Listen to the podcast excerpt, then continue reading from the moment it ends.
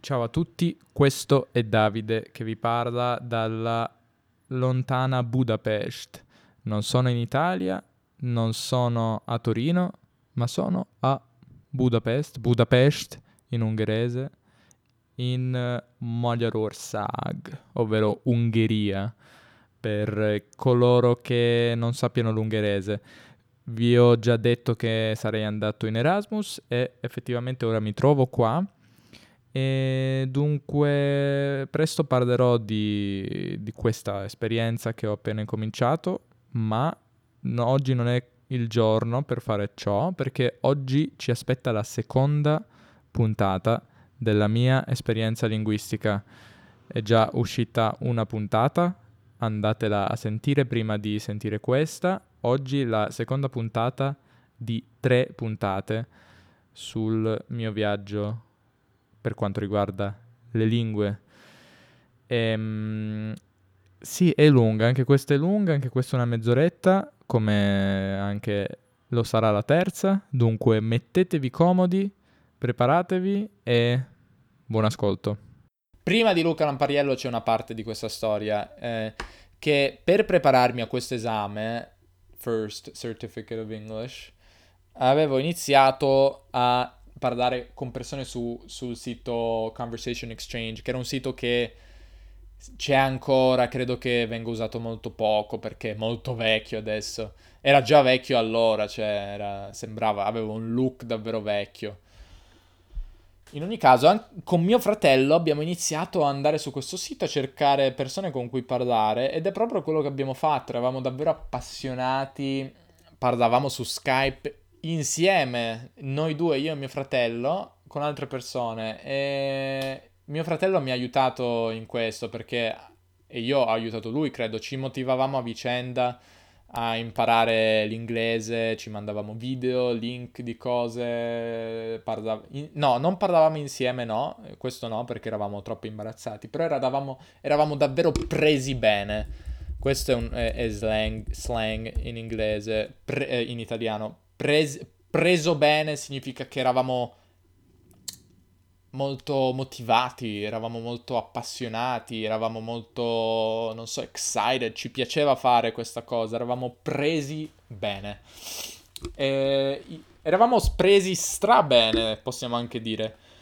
E, e, quindi passavamo davvero molto tempo, abbiamo parlato con un sacco di persone, americani, canadesi, irlandesi, gallesi, australiani, di tutto un po', di tutto un po', questa è un'altra espressione, cioè da ogni paese eh, anglofono eh, veniva qualche persona con cui noi abbiamo parlato su Skype, spesso insieme, poi abbiamo iniziato anche separatamente eh, ed era divertente, io mi divertivo un sacco e, ed è stata, pro- stata probabilmente l'epoca in cui, ho il momento della mia vita in cui ho parlato forse più inglese. Io per anni, per tanti anni davvero ho parlato, parlavo non solo con le persone ma anche con me stesso, parlavo tra me e me, tra me e me, che significa da solo.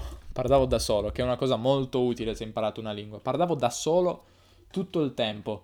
Tornavo ca- eh, da scuola con il pullman, scendevo mentre andavo da mia nonna a mangiare, eh, fare pranzo, parlavo in inglese con me stesso, poi andavo a casa mia e parlavo sempre in inglese e poi guardavo video su YouTube, guardavo cose, cioè guardavo serie TV, spesso al posto di fare i compiti eh, guardavo serie TV, cioè facevo un sacco di cose, amavo l'inglese con tutto me stesso, lo parlavo poi con queste persone su Conversation Exchange e questi, in, questi, in quegli anni lì sono migliorato tantissimo, tantissimo, davvero tantissimo.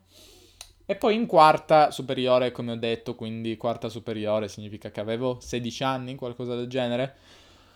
Ho iniziato a, parla- a imparare lo spagnolo perché avevo visto Luca Rampariello che parlava l'inglese benissimo e già questo mi aveva impressionato. Dicevo, ah, guarda, un altro italiano che parla inglese, meglio di me lo parlava all'epoca, adesso non lo so, comunque eh, eh, parlava l'inglese benissimo, però oltre all'inglese parlava 7, 8, 9 lingue, non so, adesso poi sono cresciute con gli anni, però già ne parlava un sacco e questa cosa mi aveva impressionato molto E, e io ho detto, ma perché non imparo anch'io un'altra lingua? Mi sono detto. E, e ho iniziato, allora ho detto, ehm, vediamo quali lingue ci sono. Spagnolo. Beh sì, dai, perché non imparare lo spagnolo? Sembra abbastanza facile. E è andata in realtà bene, ma dopo un po' di mesi, perché avevo iniziato con eh, Assimil, mi piaceva abbastanza, andava abbastanza bene. E poi mi sono un po' stufato, mi sono un po' stufato a un certo punto, ehm, perché non, non avevo la motivazione sufficiente, non sapevo bene perché. E mi ricordo che avevo smesso ed era, non so che anno fosse, 2013, 14, qualcosa di questo tipo, forse 2013. Adesso non mi ricordo nemmeno, comunque penso che fosse verso... Aspetta, se, se, avevo 16 anni o forse 17 anni o forse 2012, comunque non lo so. No, no, 2012 o 2013 credo. Scusate per la confusione. In ogni caso posso riscoprirlo. Eh, devo andare a cercare l'informazione esatta. Comunque lo spagnolo sì, non so, non ero così motivato dopo un po' e avevo proprio lasciato, avevo mollato. In italiano diciamo mollare qualcosa. Mollare è un po' come lasciare, se avete in mano un oggetto come questa penna e fate così, non mi vedete ma sentite. Questo è mollare qualcosa. Lasci- potete dire lasciare cadere, ma anche mollare. Io ho metaforicamente mollare significa smettere di fare qualcosa. Come dire, sì, ho fatto calcio, che vuol dire giocavo a calcio. Ho fatto calcio per anni, poi ho mollato quando ho iniziato l'uni- l'università perché era troppo difficile, eccetera. Io ho mollato lo spagnolo per, non so, uno o due mesi. Poi l'ho ripreso a Capodanno, mi ricordo. L'unica volta che una New Year's res- resolution per me ha funzionato perché di solito non funzionano come, la, come per la maggior parte delle persone, sono assolutamente inutili. Nel mio caso ha funzionato invece eh, con lo spagnolo, ho ripreso, la mia New Year's resolution era riprendere lo spagnolo e arrivare a un buon livello. Ed è successo così, poi l'ho ripreso, ho iniziato a vedere canali YouTube, c'era un canale YouTube che guardavo in spagnolo, di... erano vlog praticamente, era una coppia di due ragazzi spagnoli lui e lei eh, erano di Madrid e li ho seguiti per anni, adesso non più perché poi dovevano pure sposarsi, lui le aveva chiesto la mano, che significa propose, chiedere la mano, le aveva chiesto di sposarlo, eccetera, poi si sono lasciati prima di sposarsi, credo un anno fa. Molto triste, però sì, li ho seguiti per anni, credo che fosse probabilmente erano i primi vlogger che ho iniziato a guardare o, o tra i primissimi e in quel modo poi lì è stato forse il momento quando ho iniziato davvero a usare YouTube in maniera massiccia per imparare le lingue, cioè davvero massively, in maniera massiccia, eh, in, modo, in modo massiccio guardavo un sacco di canali che trovavo YouTube, eh, su YouTube, YouTube me ne consigliava altri, ne guardavo altri e davvero guarda- guardavo un sacco di cose in spagnolo e ovviamente anche in inglese continuavo. E questo quindi prima poi di iniziare l'università. L'università non so se è stata la scelta giusta, però in ogni caso ho, ho, ho, ho deciso di andare in un'università privata che c'è a Torino di traduzione e interpretariato. Non so, con il, col senno di poi, ho già spiegato, non ho voglia di spiegare cosa vuol dire, diciamo con, dopo averla fatta, eh, col senno di poi non so se avrei, se avrei scelto la stessa università, perché alla fine adesso non è che mi interessa così tanto la traduzione, ho imparato diverse cose, però non so, non so in realtà se avrei fatto questa, la stessa scelta. In ogni caso, eh, in questa università eh, si studiavano, beh, si faceva traduzione, quindi interpretariato, proprio pratica di tutte queste cose, ed erano molto incentrata sulle lingue, quindi questa università, e si facevano principalmente due lingue, e poi una terza lingua opzionale, ma la terza lingua in realtà era meno importante, decisamente meno importante. Quindi ho fatto due lingue che erano l'inglese, perché era obbligatorio in realtà, non c'era possibilità di scelta. E poi il russo, ok? Quindi avevo già de- deciso in estate che volevo fare questo, che volevo fare così. E, è stata una scelta abbastanza casuale, ma io, perché io in realtà volevo fare inglese e spagnolo e poi grazie al cielo non ho studiato lo spagnolo perché sarebbe stata una perdita di tempo di tre anni. Invece ho fatto il... perché lo spagnolo già lo sapevo, è facile, secondo me non era così utile. Ho deciso, mm, forse mi aveva convinto anche la, la preside, o come si chiamava? Cioè, no, forse... Sì, preside credo, cioè comunque la persona una delle persone più importanti con cui avevo fatto un colloquio, mi aveva parlato di questa scuola e mi aveva detto mm, sì, c'è il russo, il russo è una lingua importante, una lingua in crescita, importante per il futuro, non so se sia vero, eh, non so, non so se sia vero, diciamo che la situazione geopolitica con la Russia è molto complicata, molto molto complicata di questi tempi, non voglio entrare in questi discorsi, però um, in ogni caso il russo è una lingua indubbiamente molto importante che parlano non so quanti milioni, 300 milioni di persone, non sono neanche sicuro. Comunque 140 milioni solo in Russia e poi sono, c'è tutta l'area ex sovietica. E, e, io non sapevo nulla, quindi mh, mm, ho deciso davvero alla cieca, alla cieca. Prima abbiamo parlato di una persona cieca, la mia ex professoressa cieca. Io ho deciso alla cieca, cioè non sapevo, ero proprio cieco mm, e ho detto sì, russo. Facciamo russo sounds cool, sembra figo, ma non sapevo nulla, eh, francamente. Però, eh, sapete, vi ho detto che c'era questa cosa della terza lingua, e quindi terza lingua ho detto, beh, potrei fare lo spagnolo. Ma poi ho cambiato idea, in realtà, ho deciso, ma facciamo il francese, perché non fare il francese? Perché non aggiungere un'altra lingua? Forse comunque il francese l'ho studiato, in realtà mi ricordavo solo appunto être e avoir, però comunque ho deciso di, di reimpararlo. Praticamente l'estate, in due mesetti mi sono imparato il francese, le basi almeno. E anche lì usando Assimil, e poi non mi ricordo che cosa ho usato dopo, dopo Assimil, che non ho neanche finito, però eh, ah sì, avevo usato Link, Link che avevo, sì, questo sito che a me piace molto, un sito, beh, cercatelo, credo che qualcuno di voi lo conoscerà, ne ho già parlato, diciamo che ha molti materiali che aiuta a leggere in maniera semplificata. Credo, non so se l'avevo già usato per lo spagnolo, credo che la prima volta era stata con il francese, quindi la mia situazione era questa, era estate 2000, 2014 e io avevo deciso, ok, voglio imparare il russo all'università, ma anche il francese, quindi prima ancora di iniziare avevo imparato, ho imparato il francese. E poi ho iniziato l'università, ho iniziato a imparare il russo e sono passati tre anni praticamente studiando il russo e l'inglese. Diciamo che L'inglese, alcune lezioni mi piacevano di traduzione, avevo, alcune, alcuni professori o professoresse erano brave ed erano lezioni abbastanza interessanti. Di russo non posso dire la stessa cosa perché secondo me non erano professori bravi, non erano molto motivati. E poi c'è il problema che, cioè, se sei in una classe, sei con un gruppo di persone, ci sono persone a cui non interessa in realtà, cioè e questa è la cosa brutta di una scuola privata, di un'università, scuola privata, quello che volete, che ci sono persone che vogliono andare lì per pagare e ottenere un, un, una laurea, no? Ottenere un foglio di carta.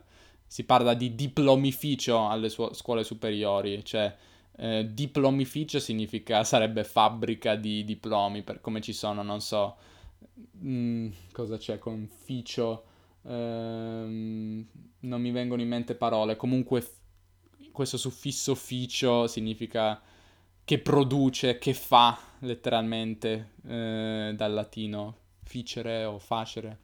Ehm, per esempio, non importa. Comunque, diplomificio li chiamano, in itali- li chiamano in italiano queste scuole private.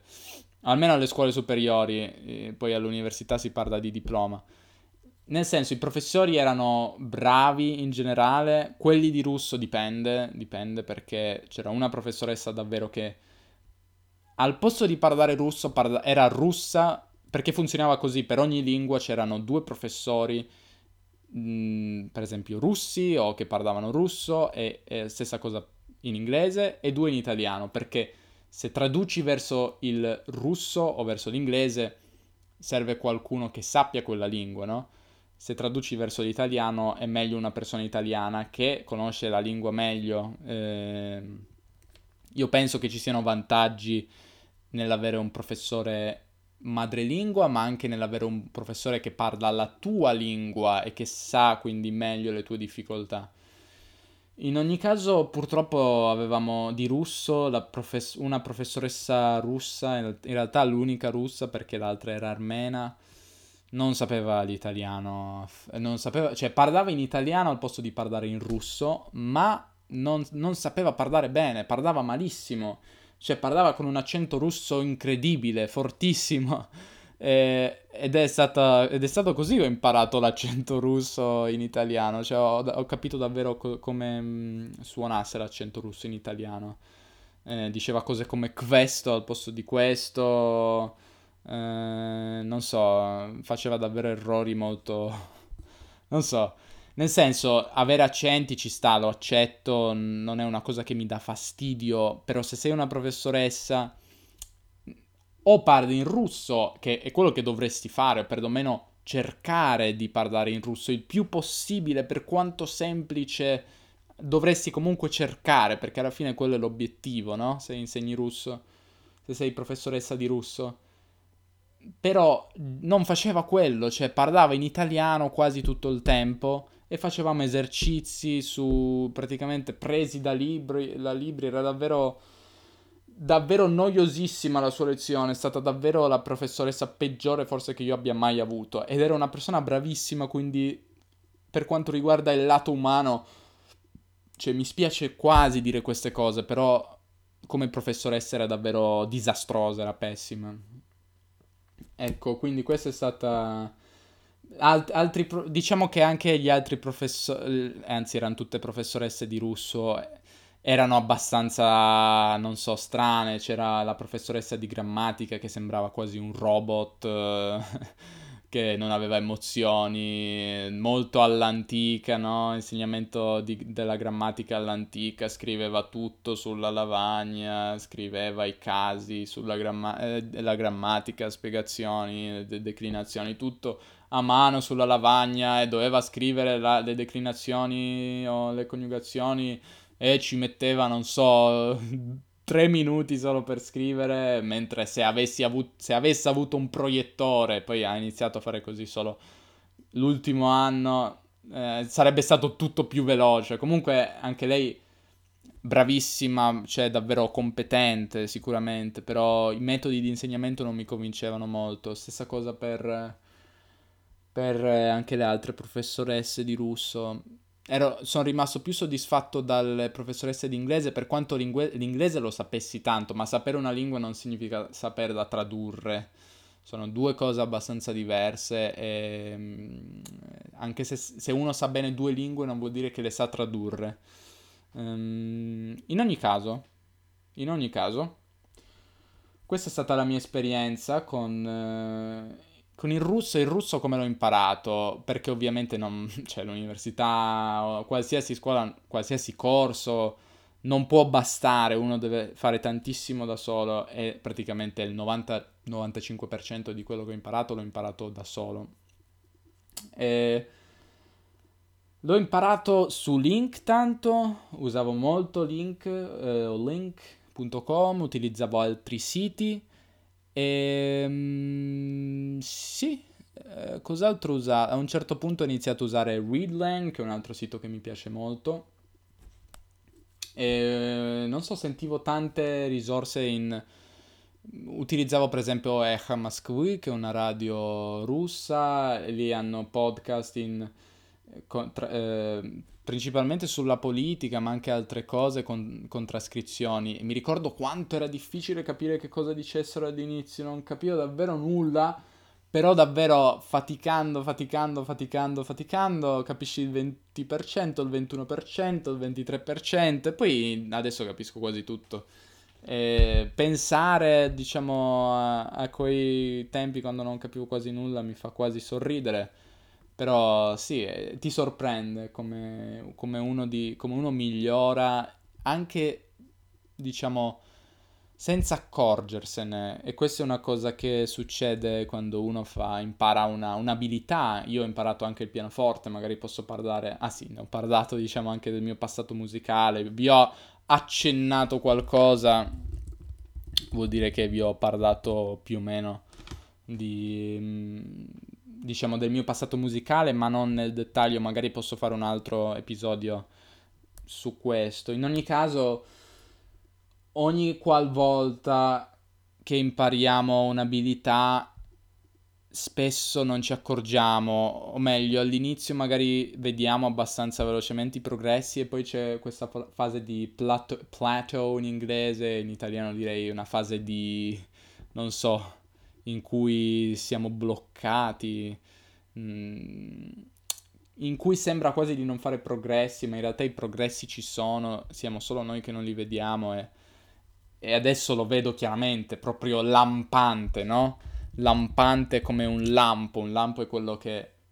quella luce che vediamo quando ci sono i temporali, quando piove molto forte, no? Storm temporale, un lampo è quella cosa lì, lampante significa qualcosa che ci illumina completamente, ci stupisce, è lampante quanto io sia migliorato, proprio salta all'occhio in maniera molto chiara. E poi ho iniziato anche a guardare YouTube in russo. E... Ehm, sì, guardavo YouTube, facevo molta fatica. Fra... Il francese, perché parallelamente miglioravo molto anche in francese. Diciamo che quello è stato l'unico periodo in cui ho imparato davvero due lingue allo stesso tempo, che erano il francese e il russo, no? Le imparavo parallelamente. E fr- col francese facevo, ho fatto davvero progressi molto velocemente, ho iniziato ad ascoltare podcast davvero della radio francese, France Inter, France 24, ehm, senza troppi problemi. Il francese non l'ho mai parato, in, eh, non l'ho mai parlato molto, eh, ancora oggi ho qualche problema perché non l'ho mai parlato molto, però lo capisco direi quasi senza problemi in realtà. O almeno il francese pulito da radio, lo capisco bene. Se poi parliamo dello slang del francese che parlano, non so, nelle banlieue o francese un po' più così, con tan- tanti colloquialismi, quello può essere un pochino più complicato. Eh, sto parlando da 54 minuti, inizia a farmi male la gola, però devo continuare e portare a termine questo episodio che credo dividerò in due parti perché non posso fare episodi di 5 ore, se no. Ok, quindi sì, in questa fase, cos'era 2014, 2015, impara- ho imparato il francese e il russo allo stesso tempo, quindi francese a scuola facevo poco, facevo sostanzialmente una lezione alla settimana, eh, mentre il russo molto, molte di più, però non ero molto soddisfatto. Quindi ho imparato un sacco, un sacco da solo. Mi ricordo la prima lezione di russo l'ho fatta su Italki che adesso insegno sui Italki, però mi ricordo che avevo iniziato a fare lezioni di, ru- di, russo, anzi la prima volta che ho parlato in russo era con una signora che, che sapeva l'italiano, ero stranervoso, non potete capire quanto fossi nervoso perché, perché cioè, la prima volta che, impar- che parli una lingua sei, sei nervoso, cioè davvero sei... sei sei nervoso, dici no, sbaglierò tutto, mi ride, riderà di me l'altra persona. In realtà è andata, è andata abbastanza bene, mi aveva dato la motivazione di continuare. Ok, quindi poi ho iniziato a fare proprio lezioni a di russo e c'era una studente Olga, un insegnante, scusate Olga, che era un insegnante, una ragazza, non so, avrà avuto 30 anni o anche meno, che in realtà era, per me era la tipica russa perché era molto seria, sembrava quasi che non sorridesse, però molto anche severa, no? E, e con lei mm, sì, mi ha aiutato, non so quante lezioni ho fatto, credo meno di 10 probabilmente, o non so, magari più di 10 comunque, meno di 20 sicuramente. E con lei sì, ho imparato un po', poi in realtà ho smesso, ho provato qualche altra professoressa, poi in realtà, in realtà... Mh, mm, allora, quando è che ho iniziato a parlare con Arziom? Uh, Arziom, scrivimi se ti ricordi quando è stato che abbiamo iniziato a parlare. Arziom è il mio amico russo di Novosibirsk. Se imparate il russo, ascoltate Russian Progress, il suo fantastico, fantasmagorico, strabiliante, strepitoso progetto per le persone che imparano il russo. E, um, mi ricordo che lui mi ha scritto su Facebook uh, e mi ha detto, ah, vuoi, vuoi, imparare, vuoi parlare russo? E lui era agli inizi, credo, della sua avventura multilingue, anche lui. E voleva cercare qualcuno con cui parlare in italiano e ha trovato me e pensa un po', adesso continuiamo a parlare dopo quattro anni, quanti anni sono passati, che sembra incredibile, a dire il vero. E abbiamo, ci siamo visti, ci siamo visti, ci siamo visti qui in Italia, l'ho ospitato, lui e il suo amico Zima, salutami Zima Arziom, è stato davvero bello, però non mi ricordo quando ci siamo conosciuti, quindi fammi sapere perché adesso non mi ricordo, dovrei, mi aveva scritto su Facebook, quindi non mi ricordo quando è stato. Poi sono andato, sono andato in Russia. Su questo non voglio dilungarmi troppo. Dilungarmi vuol dire non voglio parlare troppo a lungo perché ne abbiamo già parlato io ed Erika. C'è un episodio di riflessioni senza trascrizioni, uno dei primissimi episodi che si chiama La nostra avventura in Russia, qualcosa del genere. Cercatelo, cercatelo se vi interessa la storia. Eh, io e Erika ci siamo conosciuti all'università, tra l'altro. Quindi, ed è divertente questa storia perché viviamo praticamente nella stessa cittadina e siamo andati allo stesso liceo, liceo, cioè scuola superiore, siamo andati allo stesso liceo, ma in realtà non ci conoscevamo, cioè io sapevo chi era vagamente, ma non ci conoscevamo davvero. E poi all'università, che casualmente abbiamo deciso di andare entrambi stessa, alla stessa università, e, e, dunque abbiamo, ci siamo conosciuti lì. Anche lei ha deciso di fare il russo. Neanche lei sa perché, come, come me. Comunque, questo è stato il destino. E se adesso potete godere, eh, godervi la voce squillante, scintillante di Erika, potete ringraziare la nostra università e il fatto che abbiamo deciso di studiare russo insieme. In ogni caso, Erika Porreca su Instagram per vedere le sue foto. So che le piace quando lo dico. Cosa, cosa volevo dire? Che... Eh... Ah sì, che siamo andati in Russia insieme. Siamo andati a Mosca un mese e mezzo. Che al giorno d'oggi è ancora il viaggio più lungo all'estero che ho fatto. Un mese e mezzo. Questo era nel 2016. 2016, quindi era il secondo anno di università era inverno 2016, mi ricordo, più o meno da metà febbraio a fine marzo, quindi praticamente fine dell'inverno, inizio della primavera russa. In Russia la primavera inizia il primo marzo, mentre per noi è il 21. Eh, comunque sì, primavera che in realtà è inverno. Anche se qualche giorno di sole c'era stato, però faceva abbastanza freddo.